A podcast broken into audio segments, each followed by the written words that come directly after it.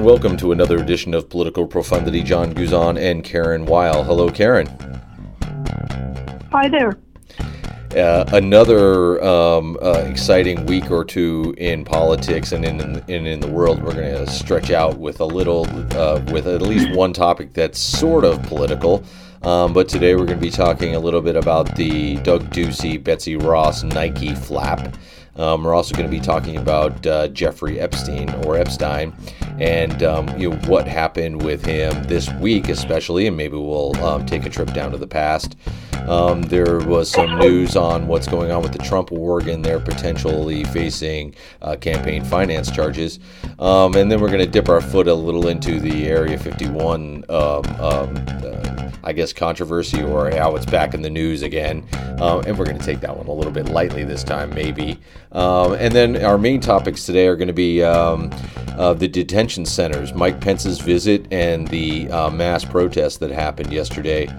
Um, and before we jump over to the debt ceiling and what's going on with the U.S. government and our our, our country's ability to spend, and then finally we're going to jump into the uh, Mueller hearings, which were scheduled for the 17th, um, which was this coming Wednesday, um, and also maybe that uh, the talk of impeachment is not going away and might be coming up sooner than we think.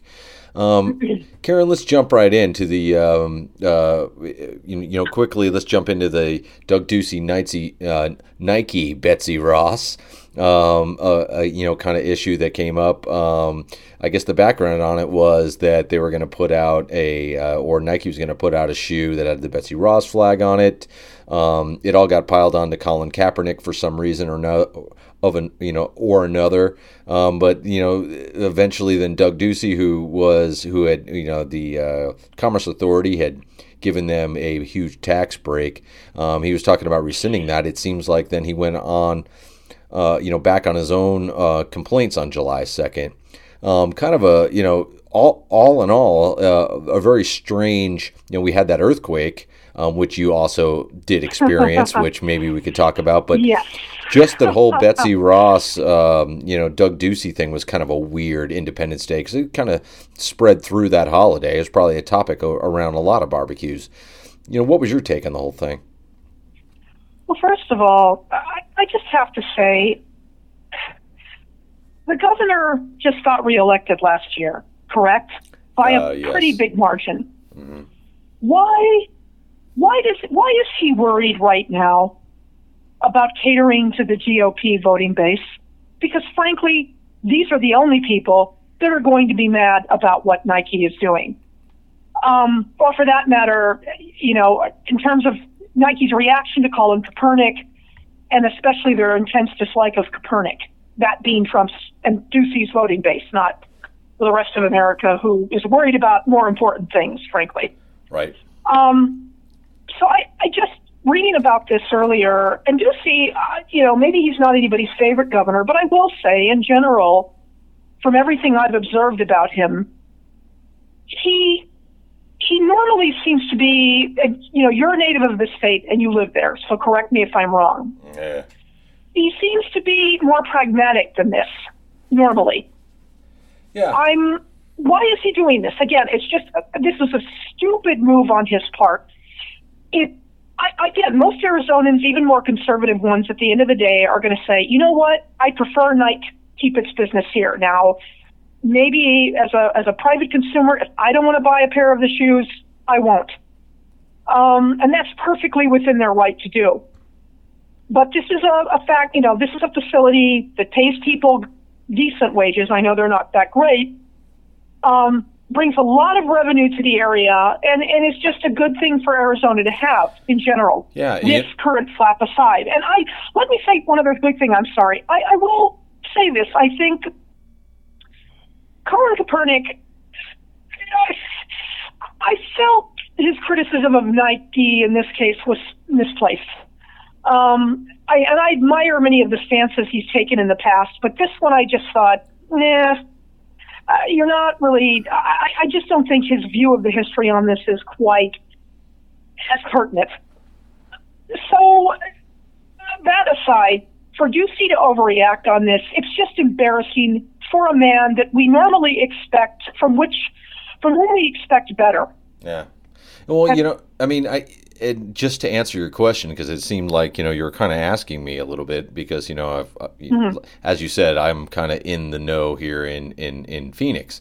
Um, and and from what I can take from Ducey is he yes he is pragmatic, but at the same time he he will be able to be either influenced or flipped or you know sometimes these little um, GOP um, bouts of anger or um, you know misunderstanding will definitely play themselves in in in in what he does. So it wasn't a big surprise to me. It was a surprise that I thought that he would look at um, trying to sanction a business that we really or, or, you know we I mean you know the citizens or the or the residents of the state really want here. Um, you know we really hadn't had had yeah. much of a presence from from Nike here. Um, it was a big first move, and who knows what can happen from it.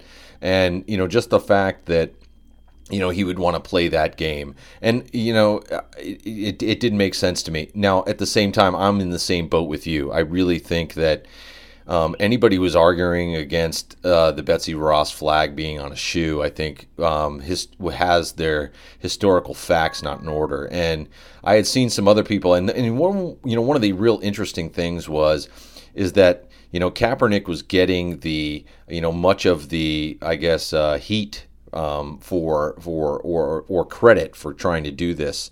Um, you know, but I didn't really see anything specifically from him.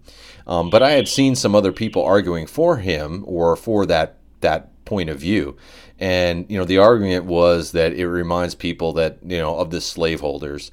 And and while while that's true that there was some people um, who who were around at that time, some of the founding fathers were slaveholders. Not all of them were. And what um, the flag, to me, at least, should represent it should represent all Americans um, you know, and of course, my family wasn't even here at the time. So, you know, whoever's family was here, I guess they have to deal with that. Um, but that it really is the identification of, you know, the same thing that Trump had a hard time with um, when, you know, talking about the, you know, the liberal West. Um, this was the moment where democracy reappeared on the world stage after, um, you know, two thousand years for the most part. Um, you know, you know, you, we can round up or down there, but around two thousand years it had disappeared off the face of the earth, and we know that that's really the way that that that government should be at this point. Um, you know, we shouldn't be ruled by kings and queens, uh, tyrants or dictators. And that's really what it represents. And if we don't understand that, I think it becomes difficult. And that's always what Fourth of July, you know, and again, we can go back into all the rest of it, but that's to me what Fourth of July should be to most Americans is that it it, it represents the fact that we were the first democracy in about 2,000 years. And, and, and so, you know, again, I don't really want to harp on that because at the same time you just go, okay, well, you know, you know, some people feel that way and that's fine. Um, but it really, you know, people need to know, I think, and, and I think people need to understand how important it is, um, and and what those folks did at that time. And as we know, even George Washington probably could have become king. But we had people at that time that said, look, we need to do the right thing. It needs to be people by the people for the people. And that eventually allowed, um, you know, the end of slavery and other things um, you know, indentured servants, should they feel horrible about what happened at those times? You know, maybe, maybe not. You know, I don't know. I mean, you start getting into this whole, you know, idea of I have to be reminded of what my ancestors went through. All of our ancestors went through some horrible times. Um, and you know, the, I think the one real shining light we can think of is is really that establishment of democracy. You know, and again, I don't want to belabor this too long, but that's the way I saw it. And I, I did, I, you know, I'm glad that Ducey at least you know sucked up to the right side at the end. But you know, it's it's just one of those calls where it becomes part of the culture war. And the last point I want to make is I'm, you know, one of the things I think we've gone wrong lately is that our politicians are fighting these culture wars where we used to have entertainers and artists and writers um, and and even even sports figures. They would fight those culture wars, and our poli- and our politicians would stay out of it. And I really think it's crucial at times where we don't have a political uh, litmus test um, where we they need to really you know litigate the business of our country, and we'll talk later about the debt ceiling. but you know, some of those things are more important than us trying to fight culture wars politically. And and you know, and Ducey's one of those culture warriors, and that's really what it is. And I think we need to just keep this amongst us people and against those people that are supposed to influence culture. Again, artists, writers, sports people, those kinds of folks, and in in and politicians should stay out of it. Again, I've been on my soapbox long enough, so I'm going to turn the floor over to you.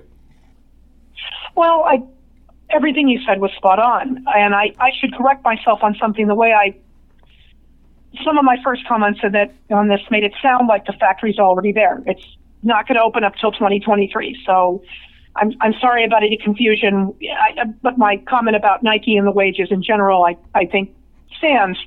Um, this would, you know, once this is built, once it's running, it's it's going to be a, a really, you know, a big deal uh, you know, for the area, for the area. It's Goodyear, right, where they're going to have right. this. I, I, and why on earth, again, Ducey would want to ruin that over what is a temporary flap?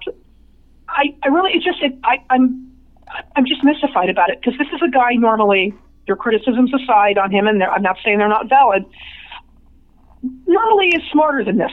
So hopefully he's learned from it and understands not to interject himself into this kind of silly stuff. He doesn't need to do this.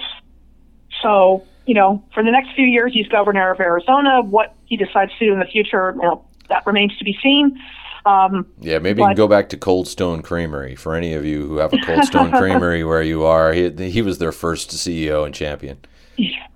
Yes, yes, that's correct. All right, let's um let's quickly move on to um, what happened this week with uh, Jeffrey Epstein or Epstein I don't know. Again, it's another one I don't know. You know, I know that that Mueller likes, uh, you know, Robert Mueller likes Mueller, um, but who, you know, who knows? Um, you know, whatever they really like is what I want to say.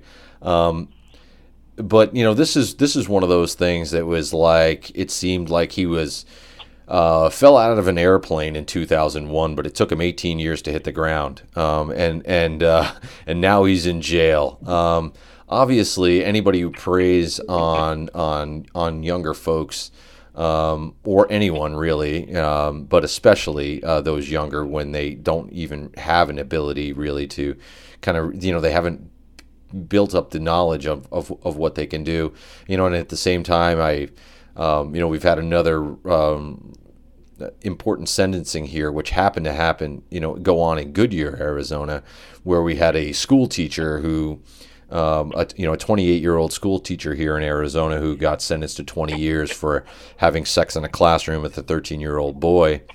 Um, and you know, we so we know it happens. We know these things go on where there's, you know, uh, grown-ups I think who who really take care uh, take advantage of younger folks, and it's um, it's it's I you know I think it's really horrible. Um, you know you know we talked about the Me Too movement many times, and and you know we can kind of debate that back and forth, but when you're talking minors and adults, it really takes on a different level. But what happened, um, and then now Alexander Acosta finally has is is gone. Um, it's really influenced the Trump campaign. There's been a lot of other things going on. Um, you know, it and, and when you have five hundred million dollars or more, um, it really becomes a different level. Again, we had a teacher, a school teacher here, probably did it, you know, once, maybe twice. People find out about it. She ends up going to jail for twenty years.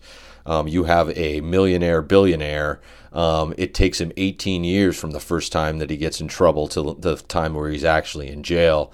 It's it's really almost you know there if if there's ever a way to kind of show the injustice that might have happened because of his wealth or power, it's it's really paralleling those two cases. Um, but you know, wh- where do you feel with Epstein, and, and and what the difference is between you know we know that this stuff is probably going on all around the country with you know wealthy people, non-wealthy people. Um, you know, but he's dominating headlines. You know, you can go to, you know, it's it's it's it's on the front page of newspapers. It's on the top of of of, of, of many websites.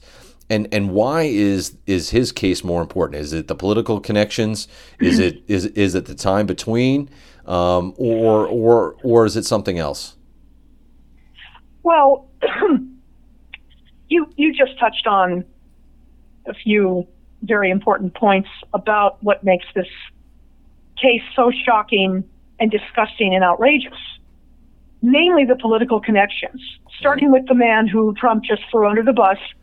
Right. You know, not that you have an ounce of ounce of sympathy for Alexander Acosta, who's every bit as sleazebag. Right. It seems, uh, you know, I don't want to say in terms of personal behavior, but in just in terms of what he'll tolerate. Uh, by the one who supervised this deal in the first place, then turned around in this miserable press conference the other day, tried to throw another prosecutor under the bus, Barry Krischer, who then, you know, piped right up, right up and said, no, that's not what happened, and Acosta's not telling the truth. Um, you know, I think I think, uh, frankly, the the press conference was just an audition for Trump to kind of keep his job.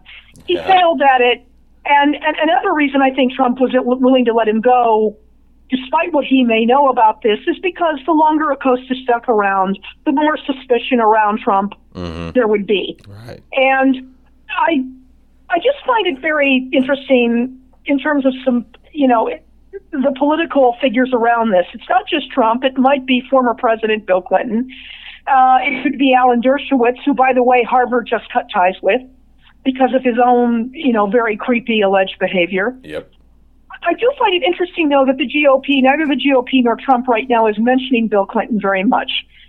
And to me, it's the same reason why Trump cut cut Acosta loose, because, you know, the more that, say, Bill Clinton's name is mentioned here, and if there is any real desire to go after him, if, if these allegations are true, and I'll be the first to say, by all means, if Bill Clinton did anything Oh inappropriate, yeah. With an underage person, throw the book at him and then some. He'll deserve it. Although I will say to Trump supporters, if that happens, make no mistake, the the the pressure to hold your boy accountable will grow ten million fold. Right. Right. And so that's another reason right now, right now, why you know neither Trump nor his enablers in, in, in the media are doing much about that Yeah, because they know where that's going to lead. Right, They know the- the domino effect that that's going to start. Yeah, and there was But the I the the little story that had come out uh, uh, Epstein and, and Trump and 28 girls at, at, at Mar-a-Lago, I think, in right in, Right. in in 2003. There haven't been those connections between Clinton and him um, as of yet. But I'm you know I mean that's one example of what you're talking about here. There's obviously these as long as Acosta's there, these these um, you know more will come out and maybe they can ha- have this go away um, by Acosta going away. Do you really think that's possible or you know if if No, if, if you know if if this is the story of end. if the story of, of Trump and Epstein at, at you know in 28 girls at Mar-a-Lago is true, you know, does he survive that? Well, look, Donald Trump is a scumbag. Everybody knows that. And frankly, I Even think even a lot of his base knows this, but they don't care. Exactly.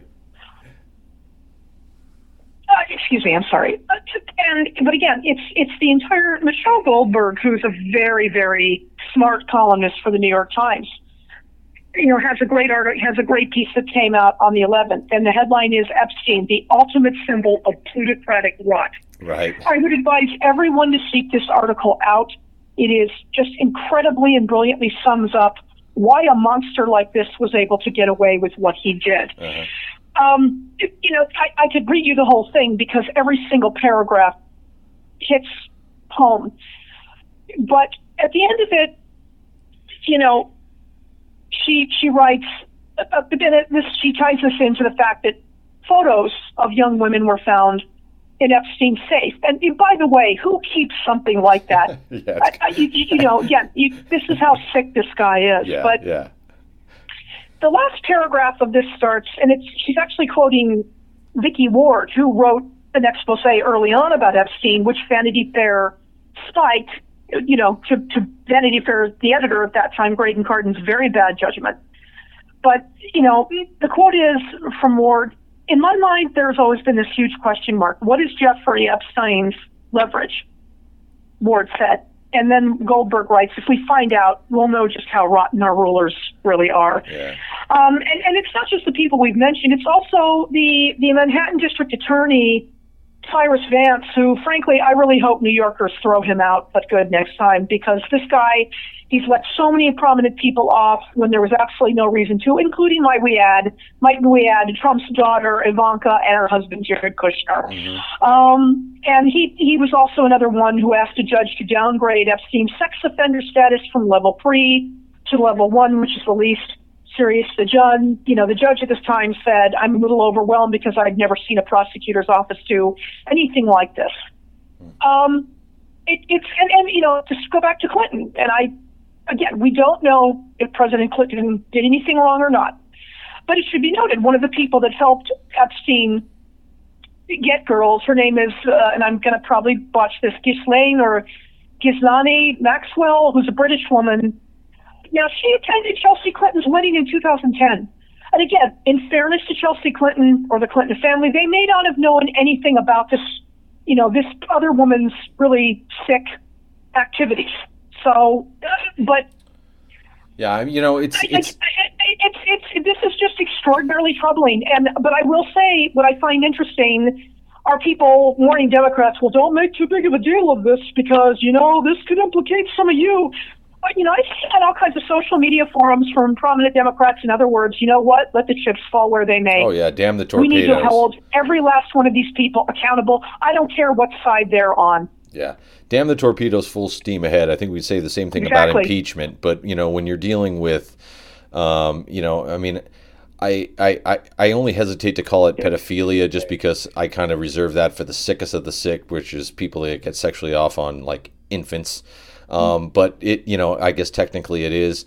Um, you know, but you know, when it goes to the other level, I think you know, and the and the hard thing, you know, people who have you know, uh, uh, where they're guilty by, you know, association, guilt by association here. Um, you know, there's no scarlet letter for, you know, for any of these folks. And, you know, it's really hard, I think, to a certain level, you know, who knows what. Um, you know, I guess when you're you know you're talking about Bill Clinton or some others who should have basically an investigative staff checking out everybody who you end up getting close to at all because it is that crucial. But I just mean the other elites um, at, at, at, at you know either in Florida or the Virgin Islands or in New York City. How do you really determine and know what what somebody else is doing unless you're getting it through you know uh, hearsay? Um, you know, so it, it it it always becomes a problem. Um, but that's why you don't let these people off. You know, that's probably you know that's part of it too. Um, you know, that's why you don't allow um, you know him to just get a basically a slap on the wrist, and then he just ends up continuing this behavior for years and years and years. Um, you know, put him on probation. Um, you know, make him go to jail. you know, fine him so much that he doesn't have the money to do this anymore.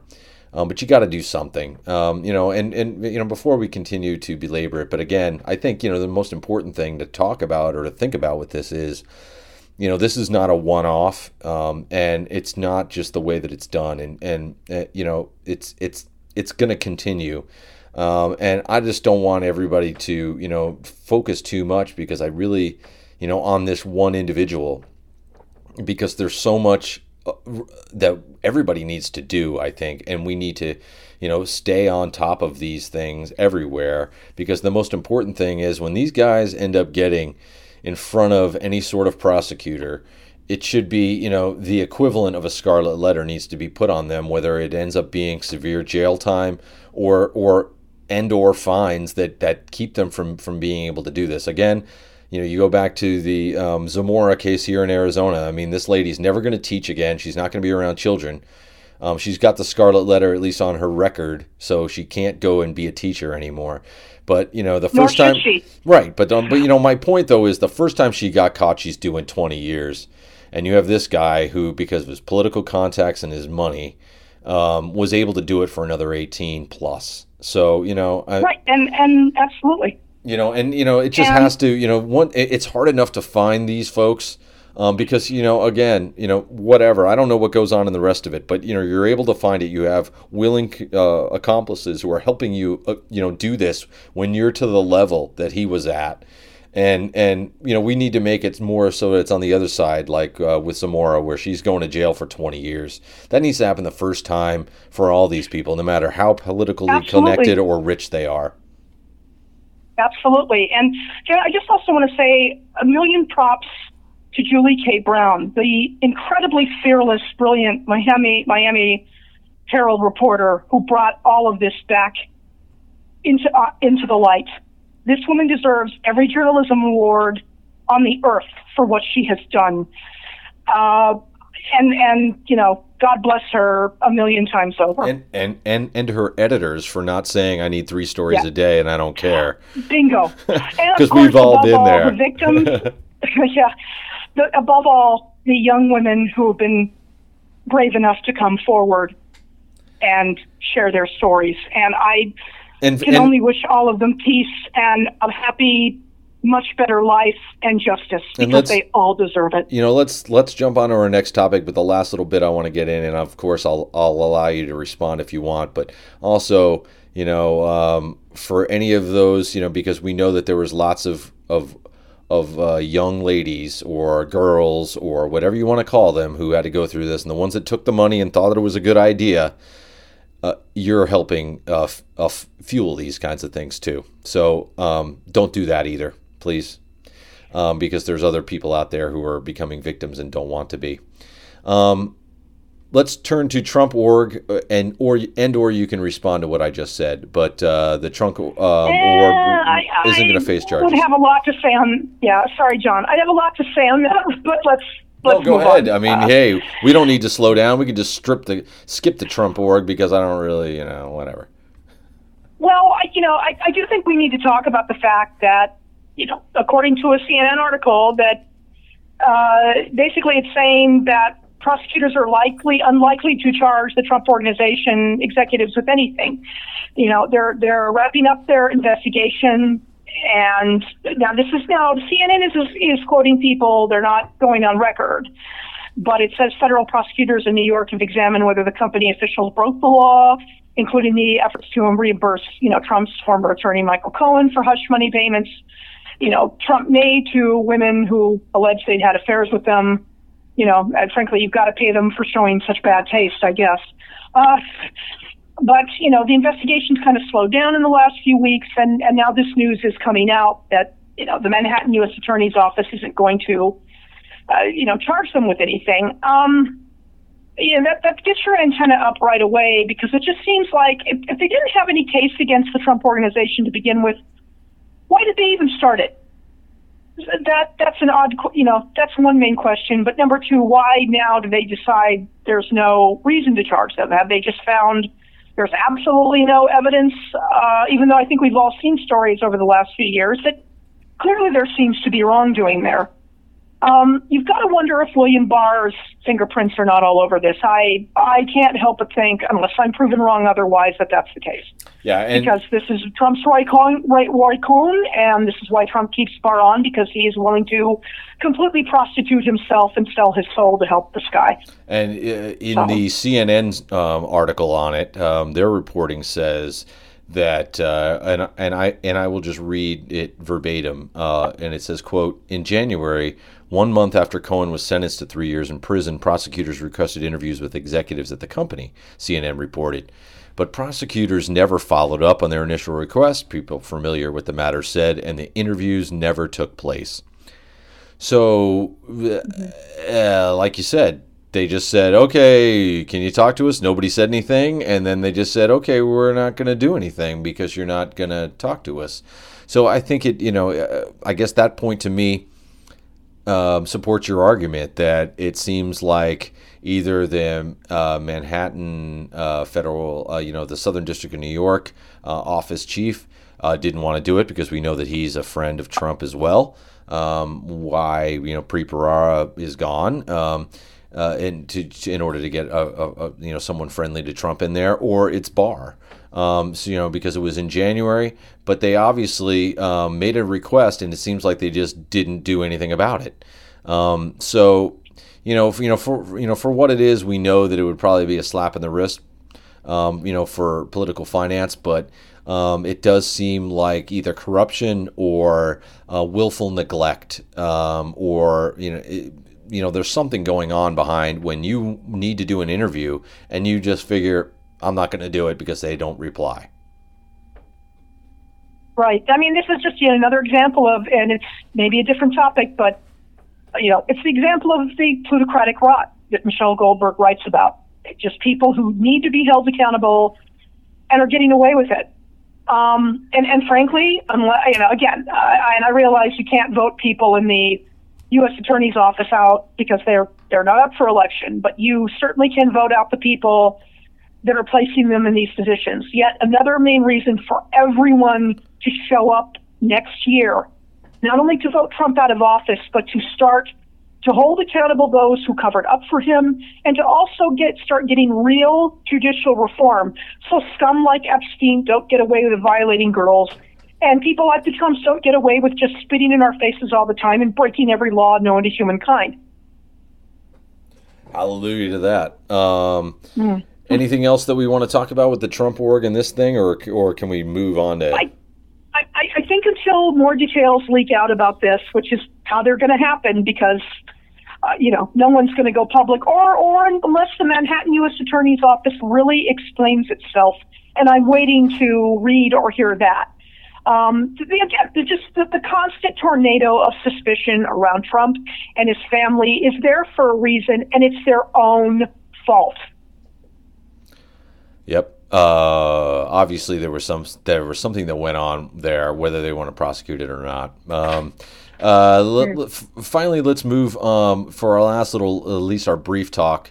Um, lately, uh, Area 51 has been in the news um, because I guess there's a satirical Facebook page that's uh, that has about 500,000 signups that they want to storm Area 51. Um, and I think it kind of ties into, and if it, you know, it's it seems obvious to me that the Bob Lazar documentary um, that, that, came out, uh, I guess, last year. The fact that he appeared on the Joe Rogan podcast, which is probably as impactful to the current generation as uh, um, uh, Cronkite was um, in the 60s, it seems like, you know, whether that's just a little laughable, but it is. Um, that's it's why sad, it's you know it yeah it does seem like it's um, that's the why it, it is really back in the consciousness and why so many people are interested in it um, you know we can talk about the guy from blink 182 and whatever he's doing um, but i think the area 51 is directly related to that um, you know, you uh, grew up in Las Vegas. Um, I'm sure you understand about Area 51. You know, on Independence Day, we showed my son the movie Independence Day, and I was I think it was funny to find out that in that movie, which is still in '97, they were laughing and saying, "Oh, Area 51 doesn't exist." And then you have to really realize that it, was only about 20 years ago that the government actually admitted that Area 51 existed. Um, all that time, although people could see it and they knew that it was there, they would still deny it. Um, you know, but again, so you remember it. Uh, you grew up in Las Vegas. What's your feeling on all this? Again, it's just one of these stories that pops up where you you have to chuckle about it, but it's it's not really funny to me, to be honest. Um, I I just think again, you know, again, these people. I would just suggest if they're interested in activism, there are much better things to be concerned about. Yeah, you know, and it comes down to the general, I guess, feeling. I I agree with you 100. percent um, you know, when I'd go to a Comic Con or do something else, and you find all these people that know more about Starfleet than they do their own government, and you know, it's I think it's the it's the uh, silliness of, of U.S. culture. Um, but at the same time, we know that there's you know you know top secret stuff, and I think the biggest the biggest um, uh, driver for people wanting to know something is when they know that there's a secret going on, and they want to know what the answers are. Um, and you know, SR seventy one, I guess, is the biggest, you know, the biggest example of what um, was developed there in the '60s. Um, was that top secret spy plane, the stealth bomber, the stealth fighter? Um, did a lot of their test flights there. Um, Skunk Works uh, for Lockheed is in uh, Southern California. Um, it's kind of hard to do anything uh, secretly there, so they would, you know, you know, ship that stuff up uh, to Groom Lake where they would fly it, which is Area 51 for those who don't know, mm-hmm. Groom Lake is Area 51, very close to where they did a lot of the uh, nuclear bomb testing.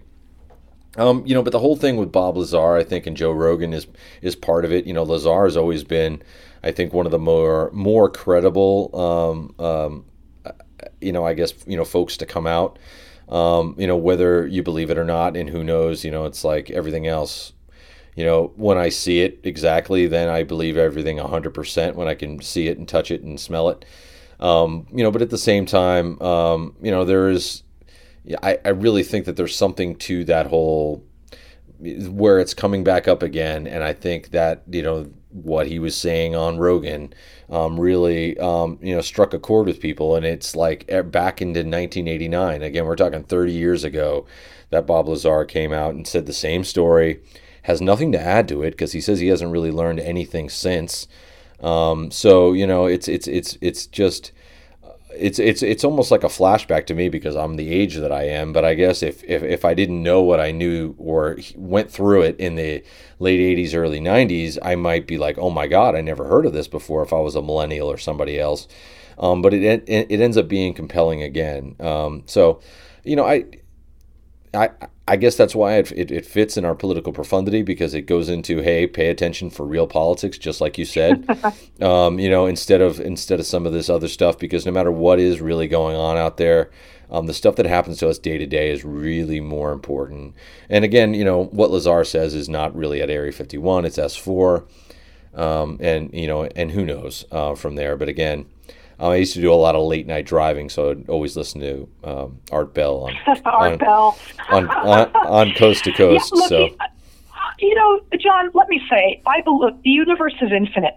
Is there a chance, certainly, that out there is a galaxy with a solar system that would have a planet or two that might indeed have intelligent life on it? Sure, absolutely. Right. Yeah, there's life in the um, universe for sure. Mean, yeah, of course there are. Will we ever encounter these beings? And right. hopefully, if Who we knows? do, by some miracle, they are peaceful and, and intelligent and and just want to hang out. Great. Uh, I, I simply do not believe there's any real evidence that an extraterrestrial being has ever visited this planet. Yeah, or perhaps they did millions of years ago and thought, yeah, you know, the place isn't ready yet. We'll come back later. I mean, I'm, I'm being flippant here. Right, I just, right. I have never bought into all the crazy theories about Area 51 or any of that. Yeah. Um, again, I believe out there in the universe somewhere there is intelligent life. Oh, even intelligent life. Oh yeah, yeah, yeah, yeah. You know, I'm, I'm, I'm, I'm 100 percent sure that there's life. Um, I'm not even sure if it's intelligent, but um, you know, it's, it's just very interesting. And uh, again, um, I think, uh, you know, you know, Lazar being so, I guess, uh, steadfast and not really changing and not really making much out of it and just being persecuted for 30 years, it, it lends credibility to people. And I think that they don't really know. Right. And, and, and, you know, I think that's the hard part about it. Uh, most of these other folks that come out, you know, they have different things. He's actually said he's been in one. Um, but who knows? Again, no evidence ever. Uh, that's pretty difficult. Um, so, uh, anyway, let's move on so we can get on to more important topics. But uh, and and really, what was important was, I think you know Mike Pence going to these detention centers was hugely important. Um, I think the protests were hugely important. I think it really showed, and and I guess the the protests weren't just about the detention centers; it was about the roundup that they were trying to get to. Um, but you know, one one one begets the other, um, and so that it's it's really the same topic. Um, but you know, it, it, it, was interesting that you know he went to the nice one first, said, "Oh, it's what everybody could be proud of." That dominated the headlines for like an hour, hour and a half. Um, and then he went to the male one, or the one that you know they couldn't show bad, you know, the, or that they couldn't hide the uh, horrible conditions. Um, and then you know, I think the biggest problem with what what what Pence and the GOP are doing is they really do have the gall to to blame Congress and specifically Democrats uh, for this, saying, "Well, we should be able to lock up as many people as we want, and the fact that you're not funding it is making this go on." And we know that the decision by other presidents at other times would be, "Well, we don't have the money to do this humanely, so let's not do it." And the decision that, that the Trump administration has made is, well, we want to do it anyway. And then when it's not done right, we're going to blame them for not giving us the money. Um, and, you know, that's really, again, the power of the purse of Congress means if you don't have the money to do this, then you shouldn't do it. And it's either the lack of governance or the bold faced uh, courage, I guess, to go ahead and say, well, then we're going to do whatever the hell we want. And when we can't do it successfully, we're going to blame you for it. I think just shows the ineptitude of this administration. Oh, that's for sure. I, you know, you saw these images yesterday of Pence with all his GOP Senate babysitters and you know main Trump prostitutes, including Lindsey Graham. I and I you mean that imagine what John figuratively, right? Must, You know, you call Right, them I- prostitutes, right? I mean, with Trump, you have to s- that's well. I'm sorry, but that's what they are. That's exactly what they are. I I just can't even what imagine what John McCain would think of this if he could see it, and perhaps somewhere in the great beyond he can. Um, it, it just it's just and John McCain would not take part in something like this. Right. Uh, you know, neither would other great Republican senators. Well, whether he agreed with everything they did or not, like Barry Goldwater or Sure. or William Proxmire, some names I'm mentioning that may not mean much, or or a few others I could mention. They would never be okay with this because they had actual principles. Mhm. Uh, you know, you've got to. I just did, did the Trump administration do this thinking somehow Pence being there would be a way to get more people to be okay with this? Because I hate to break it to them, Pence is no more popular than Trump is. I, I, in fact, I'd say to probably some degree he's even maybe more disliked because this is somebody who actually seems to know better, but is happy to sell his soul for power, yeah, and that's that. Um, you know, you could Mommy just tell how like that. uncomfortable he looked. I'm sorry. I said, "Mommy doesn't like that." Sorry. Well, I noticed Karen Pence was not there, and I suppose you know maybe she wanted nothing to do with this. Um, but you, you just saw, and, and they barely spent any time there. They went, they looked, they crinkled their noses, and they turned away. I didn't see any footage of any of them asking to speak to the men being detained there. Right. Now there are some reports that they'd gone to another facility where there were younger people. Okay, fine. It still doesn't make any of this right. Again, we've talked about this quite a bit on this podcast. People have the legal right to seek asylum. It does not mean they're going to be granted it. And I will say this if they are lying about their situation, they shouldn't be granted it. But that still does not excuse or justify what this administration is doing. And mainly, it is out of cruelty, and it's basically Trump communicating to his base I hate these people as much as you do. I will harm them because that's what makes you happy. Mm-hmm. That's basically what we're talking about here. And again, nobody has said that the Trump administration is to blame per se for everybody coming up and seeking asylum. No, that's not it. The, the situation in Central America has been a, a mess for decades. You can argue that other presidents probably didn't do enough to maybe stop it. Although, at the end of the day, I would say to anybody, there's only so much interference you can do in another country, and only so much money that can be spent. If you've Right. got there's going to have to be at the end of the day a real genuine effort by those countries' leaders to really try to change things for the better for the people of the country. Obviously, we and I, you know, the, the governments of El Salvador, Guatemala, and Honduras they failed at that.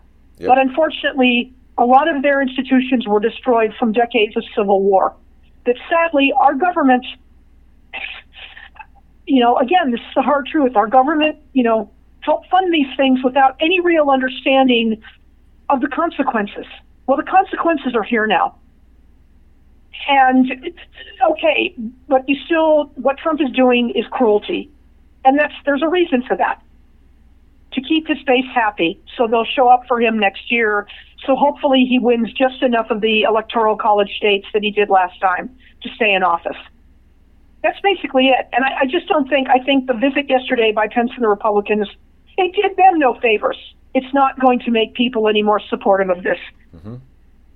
Uh, it, it, it, it, it does to a certain level, though, what the American public and a lot of voters did on Friday. Uh, made it clear that no matter what is done, we they want the United States government to do this correctly. And I don't think that people are automatically saying, you know, I don't think they're taking any other stand than that. I mean, there's a lot of uh, arguments over that, you know, abolish ICE, and we, you know, that's a whole different discussion for a different day. Whether you need uh, immigrations and customs enforcement within the Department of Homeland Security, um, and how that whole thing works. Um, you know, I think the reaction in what how George Bush reinvented government um, hasn't ever been tweaked, and maybe it wasn't the right way to go. And who knows? We need to look at those things, and I think that that's that's that's something else that needs to be discussed. Um, and I, you know, uh, it was one thing that Obama didn't really look at, but at the same time, he didn't really take it to a different level where we could basically have these these armed troops going in and grabbing folks.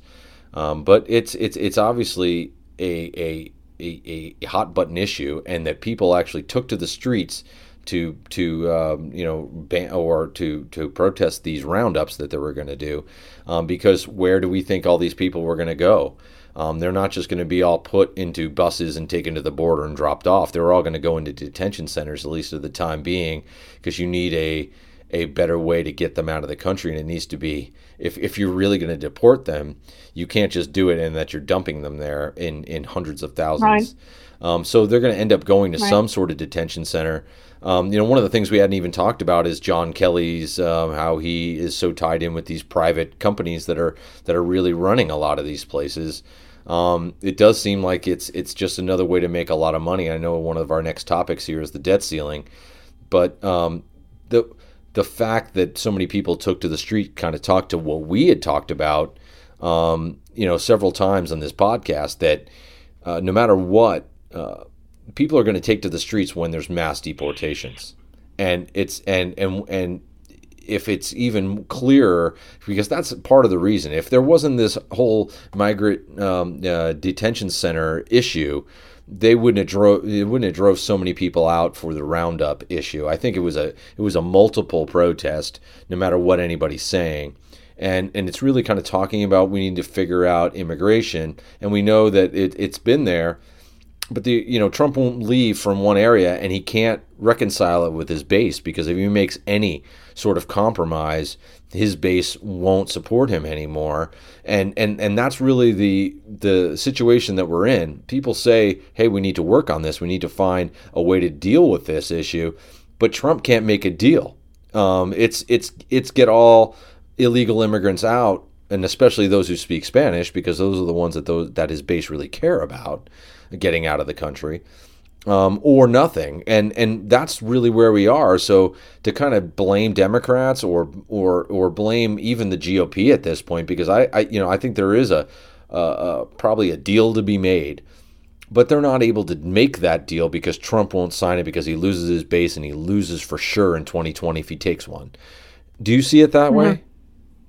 Oh, I know. I agree with you completely. Again, Donald look, Donald Trump is not a serious person any way, shape, or form. He's an incompetent buffoon with a malevolent streak who got into this job most likely by illegitimate means.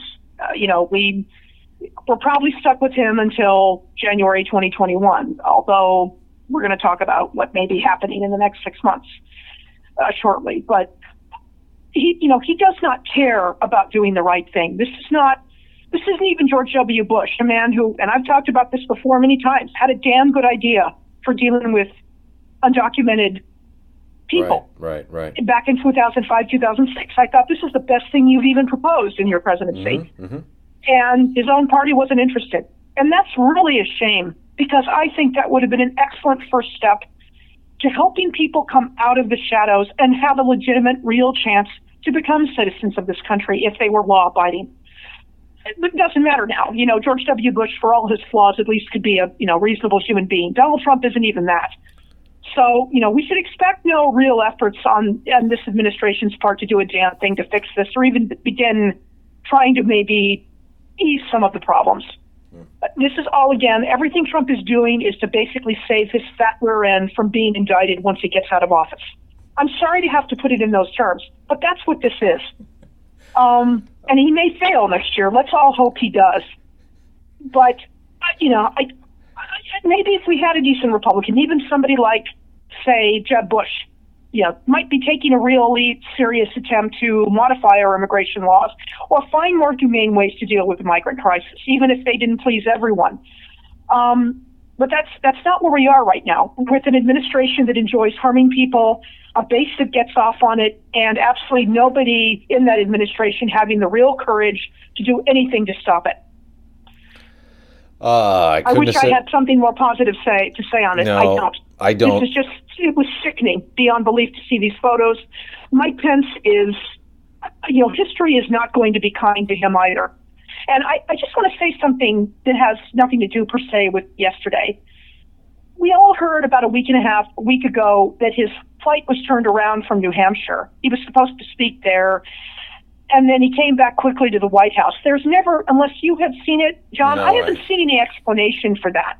No. Now, of course, the weird backstory is that there was noise coming from Trump or somebody within his inner circle about replacing Pence as the VP and, and putting Nikki Haley in. Now, again, this could be all complete lunacy, but I just, I would like to, if I had a chance to talk to Mike Pence, I'd say, is it really worth it for you to whore yourself for this guy?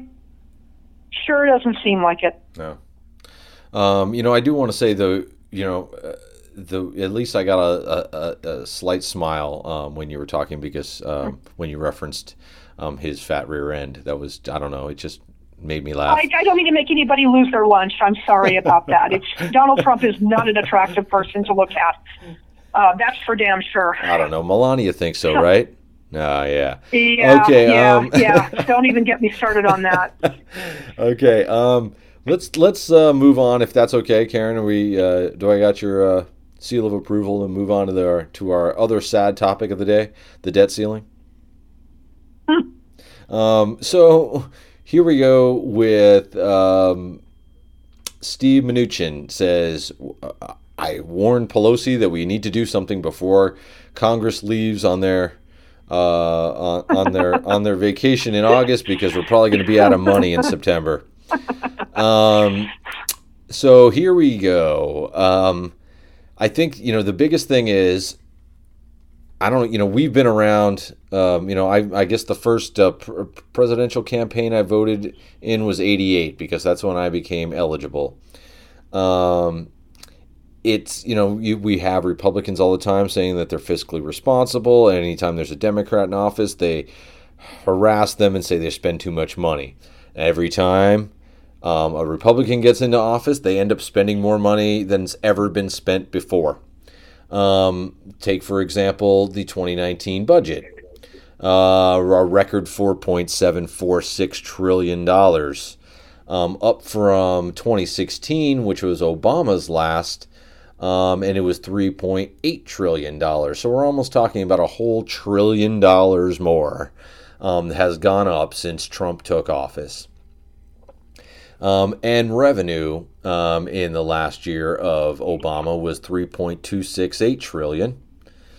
Um, and revenue uh, this in 2019 is estimated to be 3.46 trillion although we don't really know exactly whether it's there or not and it might be lower um, based upon what Mnuchin is saying now um, but they know that they're going to run out of money um, what does this you know really play into? I mean it's one the economy could fall apart if people don't do it. But at the same time it does seem to me like uh, Pelosi and the Democrats are going to stretch this out as long as they can to really make it um, abundantly clear that this is all up on um, the Republican uh, Congress that was here before uh, the Democrats took over, um, that made that tax cut, um, that spent even more on the military, although we spend about six times more than any other country. Um, that you know we don't really, and the, the you know Republicans when they take over um, basically lie and don't ever follow up on actually cutting money. Um, and it, you know, because that's all they want to do. I mean, they do basically say that they're going to cut taxes. Uh, they just say they're going to pay for it with with with spending cuts, which is is is always a the, you know always the lie. And we always and everybody knows that there has to be tax increases when Democrats come in because they have to finally get us on some stable footing. Um, but you know what Mnuchin is saying and where we might end up being is is is really you know a sad thing for our country. I think we get to this point. We know that that talk of of of of, of budget deficits have been around for decades. And it's still here, and the lies keep going on, and no one learns anything. It almost goes back to the Area 51. Pay attention to this. Pay attention to who's being elected instead of you know those things we really need to care about what that that our individual tax cut matters nothing when we're going to run out of money as a country your thoughts on that Well, I, I find it, first of all, I find it pretty ironic that Steven Mnuchin, it, considering that he has completely been unwilling to cooperate with Congress, is having the nerve to lecture Pelosi about anything. And you've already mentioned it. Trump's administration has spent like a drunken sailor. We've spent $100 million alone shuffling him back and forth from, you know, his Euro trash resorts in Florida, New Jersey, and elsewhere just so he can play golf. Uh, I, get there. Look, the, Mnuchin is a hypocrite, and that's all there is to it. Uh, one of the reasons we're running out of money is all the obscene overspending from this administration. It's the main reason. And until Mnuchin is willing to be honest about that, which won't, you know, given the kind of character he is, I think is impossible. I, I just don't see what can be done here. Um, I, I suppose, you know, Congress can raise the debt ceiling. They may have to do that. But I, I just, to listen to anybody out of that gang whining about money you, you have mm-hmm. to laugh about it. Yeah. because they are one of the reasons why we're dealing with this now. Yeah, and you know, I think you know one of the interesting things is, at least on the on on on the stats um, that I have in front of me here, is that in uh, 2019, um, income taxes made up 50% of the total receipts. Um, and in 2016, it only made 47% of the total receipts. Um, the big difference yeah. is is that they gave a huge corporate tax break. So corporate taxes is only seven percent of the um, uh, federal government's revenue, where it was nine percent um, in 2016 uh, before the tax deal, before the Republicans went in there and made their big change. Um, so the American people, mainly people that aren't in the top one percent, and corporations have been getting the break. And if we're nowhere, we're riding on this um, uh, stock market boom. A lot of it is because revenues are up because they didn't have to pay as much taxes. Um, so their bottom line is there, except for those people that only look at EBITDA. Um, for those who, you know, it's earnings before interest, taxes, and amortization, which in the world of finance and CEOs they look at only. But if they do look at the bottom line, at least good CEOs do um, because the tax bill is a big part of what they end up paying. Um, but that alone, I think, you know, we talk about record record profits, um, the the the the the cut down of what folks are being paid, the disparity between rich and poor, um, and it's just gaining and it's just been allowed to accelerate, and that's what really these symptoms are. And I think we need to understand this. Um, even the GOP doesn't want to do a one-year deal; they want to do a two-year deal on the budget. Um, and and you know we have to somehow you know get to some of these things in order for us to really realize what's gone wrong. And and again stop paying attention to area 51 worry about these things because they're really important. Stop worrying about starfleet. Stop worrying about the marvel cinematic universe and Thanos' snap for criminy sake. We have real things going on in this country and and money's being taken out of your pocket um, you know, and I'm talking to Joe Sixpack out here, and the corporate, uh, your corporate employer is getting a tax break, and you don't know about it. Um, Donald Trump's base, please listen to these things. You don't understand. You're being taken advantage of. It's almost as bad as when I used to see those Viva Bush stickers um, for folks, um, you know, and they didn't understand that they were trying to do the same thing. Um, you know, really, you know, pile it on the back of the working people so that they can make a deal um, you know, so they can get you know you know corporate taxes you know cut or or income taxes for the wealthy cut. Uh, you know, fund managers and, and, and real estate developers. And another reason why we need to see t- uh, Trump's tax returns because what he's proposing probably influenced him and gave him a lower tax rate. Um, you know, there's things going on here, and, and, and this is just a symptom. Um, people need to pay attention to what Mnuchin and, and everyone else is doing. Uh, all the GOP senators are doing because they're just helping, you know, those folks that are lining their own pockets and themselves too, because we know the Senate and most of the folks in Congress make enough money. You know, some people, you know, excluded, but we know that AOC is going to be a millionaire in the next two years, guaranteed, whether she stays in Congress or not. Um, becoming a politician guarantees that you're going to be a millionaire if you write a book or you get on a corporate board or you do something else. this all matters to them. And you know us regular people we need to understand it. You know us journalists who make you know between uh, 30 and 120 thousand dollars a year and we know that's on the low end all the way to the top end that's not us. Um, it's it's really the rest of those folks okay my soapbox it's really it's starting no, to bend well you you you you said a mouthful and what you said was true. I, I just think your point about you know the wealth gap in this country and the fact that Congress is a revolving door between public service and then making a killing in the private sector, you know, either through doing lobbying work or getting a Fox News or an MSNBC deal right, or CNN right. or or having that book, um, which I, you know, a book in itself is not a bad thing. no Um, I've read a lot of very good political books uh, in my lifetime. Um, right right right but I just, unfortunately, Amer- Americans are going to have to continually demand reforms of Congress, and that's going to require their vigilance. I, I just, you're not. These people are not going to change things when it's this cushy for them. They're going to have to be forced to change it. and and and, So- and, and and don't aren't aren't you know we have all these folks that are thinking about and and you know more power to everyone who's pushing for like the green new deal or anything else that we consider im, you know important for our long-term health um, but you know i think the law even it seems like there hasn't been that discussion among those that consider themselves democrats or on the left about this this this growing spending which we know that they haven't really had much to do with. There was, you know, we're, we we had a government shutdown in order for them to have a budget deal. Um, there needed to be something else going on, and everybody got distracted, and we knew that you know Trump wouldn't sign it. Um, if we don't, if if if if the American people don't allow this to happen, um, then you know it gives Congress or someone else the ability to really rail against it.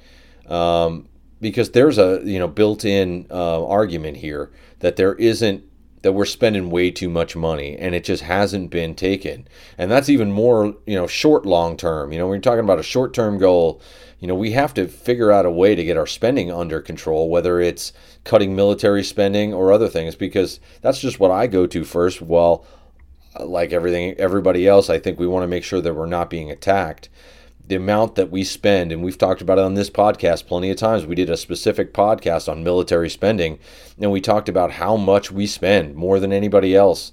And there's not much that we have to worry about defending against. Um, and, and, and us just continually spending more and more dollars on these things and giving corporate tax cuts is just you know where's where's the you know balanced budget amendment come you know on on the uh, you know from the Democrats? Just like the Republicans tried to pass that when when Clinton was in office because it was something they can hammer him on because there was a debt. And and people saw it and and and and they related to it. It's another great way to also steal some of Trump's base from him at least the weak part of the base you know the uh, the 14% of those who are are wishy-washy Republicans, not the you know 36% of his hardcore base. But you might actually be able to pull some of those away, talking about you know having a balanced budget amendment or you know uh, uh, limiting uh, national debt. Right. I, you know, you you said this better than I could. I just, it, it's just laughable to hear anything coming from Steven Mnuchin. Like everybody else in this train wreck of an administration, he has no credibility. All right, so we But know you know, that we're I, I suppose. Go ahead. No, well, we know we're running out of money, um, like most of America. I think if we don't get paid next week, we're we, you know, we're worried we're gonna have to be shopping for refrigerator boxes. Um, you know, uh, you know, fully tongue in cheek. At least I hope. Um, I could probably find a, a, you know, tarp somewhere I could live under. Um, but here we go back to politics. Um, the Mueller report comes out several months ago. Uh, the energy for impeachment probably at so far had reached its crescendo when Mueller uh, testified uh, or didn't testify, had his press conference. Um, all the polls said that that was the greatest time that people actually supported impeachment. Um, he was supposed to show up on Wednesday. Now we don't know what's going on. Um, then there's been other discussion that maybe then impeachment was going to come because of it. Nadler, um, some others are really talking about with everything else that's going on, we're going to go there, um, and it makes everything else that they want to do more uh, crucial.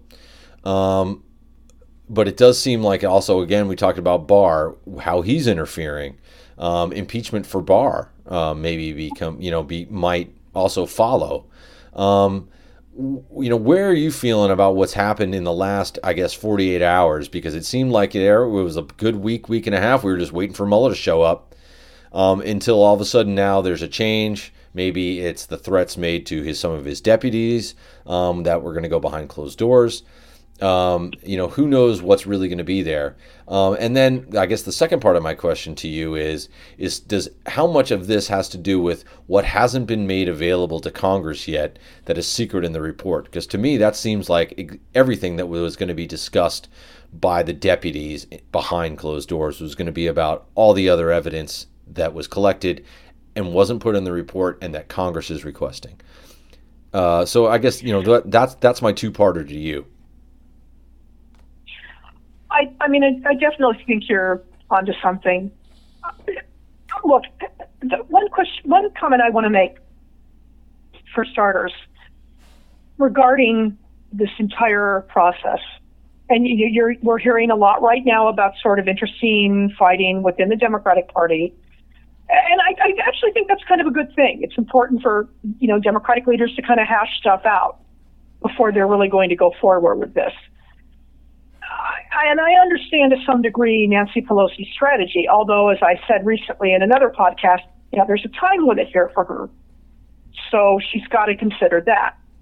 My question is Did anybody expect that impeaching Trump was going to be a cakewalk? Right. That there weren't going to be problems, that, that figures, institutionalists like Mueller, and that's not meant as an insult, were not going to have some concerns about going before a committee, especially one where you have people like Jim Jordan and Louie Gohmert and Chris Collins, all of whom are part of the complete nutter lunatic fringe right, of the right, GOP. Right. You know, I can't, I can't blame the special counsel for not wanting to appear before these people. They're disgraceful. Right. But he has to. Yeah, yeah. Um, you know, I mean, I think that's a good point that hasn't really been made. Is that you know, I guess the insinuation was always that he didn't want to speak to uh, Democrats. At least that's what people had said. But there, you know, it's it's highly likely that he just didn't want to subject himself to the Republican fringe, as you just mentioned. It's a good point that hasn't really been brought up. I don't think.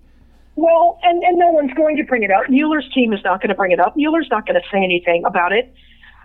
But all along from the get go, this was not going to be easy. And it's not simply just because, although I guess the latest poll shows 45% overall of, of those asked support impeaching Trump. That's still a pretty good number, but I suppose it, it's not the 50 or plus percent. The Democrats would need to say, ah, you see, a majority of the country is with us.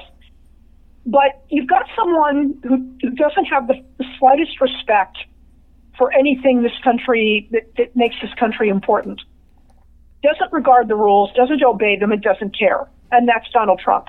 I frankly, the only way he'd willingly leave office, I suppose, if the majority of the GOP turned on him, and they're not going to do that because they're too afraid of their own base. Yeah, you know, and that forty-five percent. Yeah, and that forty-five percent number is is actually horrible for the president because you know if you ask anybody if that was asked at any time during George W. Bush, he never would have landed there. Obama. Um, you know, even Clinton, he never would have landed there. And, and you know, the point I, I make before I turn it back over to you is when they're worried and say, well, look what happened to Clinton in 98, um, that it, it, it gave him energy. But they're two different people. What did Clinton do when he, after he got impeached? He just went on with, you know, business as usual. He stayed being president. He didn't freak out. He didn't start screaming at everybody. Maybe he had one or two, you know, where he had that press conference and he said, I didn't have sexual relations with that Lewinsky woman. Um, or with that woman, Miss Lewinsky. Trump wouldn't do that. He would kind of flip out. I mean, this is like you know you're asking. It's like you're you know you're you're you're taking the uh, inmate to the asylum, and and once he gets there, he's going to start acting like Teddy Roosevelt. He's going to go nuts. I mean, it, it seems like it's two different people, two different situations. You don't have to worry about it giving more energy. His base already loves him. Right. Uh, look, this, and this is why another argument that oh, Trump wants to be impeached. No, he doesn't he knows that that would that would absolutely stain him and damage him greatly going into 2020. He yeah, and the only impeached. one-term president now, to be impeached, which might be well, his one in a million. That that right, and so I I just I, I can't blame, frankly, and I have a lot of issues with how Pelosi in general has been handling Trump since the time she kicked his butt, but during the government shutdown. That being said, I can understand why Democrats want to go completely by the book Oh yeah. and take this slowly. Sure, so when sure. and it does come down to the vote on impeachment, they can say we did everything to the letter of the law. right. You got a problem with that? Then I suggest you change the laws. And the, the Republicans can't bitch about it. They still will, Mhm. but they they have to do this by the book. So if Trump is impeached, it's for the record, it's sound, and enough of the public understands why it had to happen. and maybe they get But the again- first successful conviction on impeachment charges too. well, possibly. I with this It's Senate right now, I I don't know. But it's It's possible. possible, but a long shot. Sure, No, sure. I agree with you, John. It is possible. The truth of the matter is, and again, Justin Amash, the now former Republican congressman who's now an independent from Michigan, and is you know the first one who came out on that side saying it's time for Trump to be held accountable. This is enough. Eh, But he's basically said most of the party hates his guts. But again, this is about being terrified of their own base and not putting the country's interest first. What do you do about people like that? There's there's not much you can. No. Um, I, I I just think, look, I think when Mueller testifies, anybody expecting any sort of grand uh, dun dun dun revelations from the sky, you're not going to get those. But what's going to be important is when he goes about explaining what is in the Mueller report for people who haven't read it. Right. And that's another reason, might I add, that the, the the the call for impeachment among the public isn't high enough. Most people haven't read this report. They really don't know anything about it. But if they're listening to him via TV, on the radio, or live streaming on social media or elsewhere, that's going to resonate. But I, you know, I, I can't. None of us can guarantee what's going to happen that day. But I- you know, I, I, I don't one way or the other. I don't think it's going to. It's not going to help Trump. It really isn't. I, I think the GOP somehow expects that this is all going to backfire greatly and make Trump look like a victim. No, no, I don't think so. Um, and yet, but you know, I, I would just say to the Democrats, you know, I appreciate and understand what you're doing, but remember, the clock is ticking here.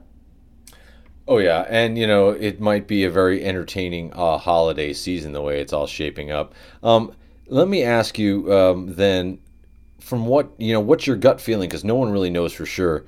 Do we see uh, Robert Mueller this week?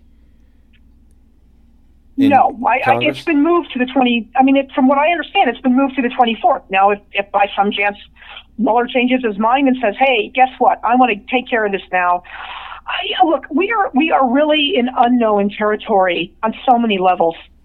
Again, for the reasons I've already said, we have somebody in the Oval Office who doesn't give a damn about doing the right thing mm-hmm. and spits on the Constitution every chance he has. We have a party that enables him, and we have some Democrats who, frankly, are too worried about their own elections and swing districts next year.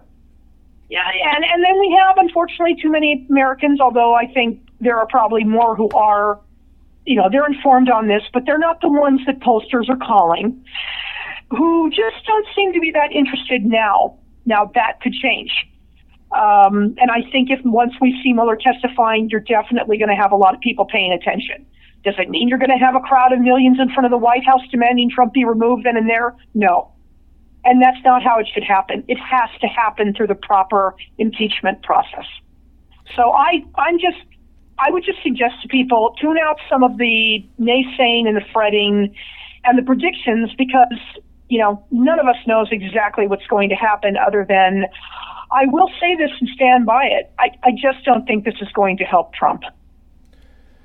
Me either. Um, I, you know, I th- again, I agree with you wholeheartedly there. You know, we don't really know that uh, you know what's going to happen, but we know that impeachment will probably be um, a negative loss. Um, you know, a overall loss for Trump.